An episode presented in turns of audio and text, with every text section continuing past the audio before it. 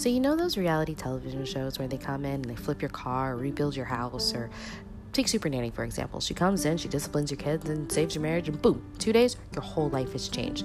Hallelujah, right? Yeah, I don't really buy those either. You don't get to see, like, the ending of that, right? You don't get to see if those changes are actually sustainable. And really, are humans capable of changing that quickly and it really lasting? I don't really know. But my name is Deanna, and I'm personally going through change.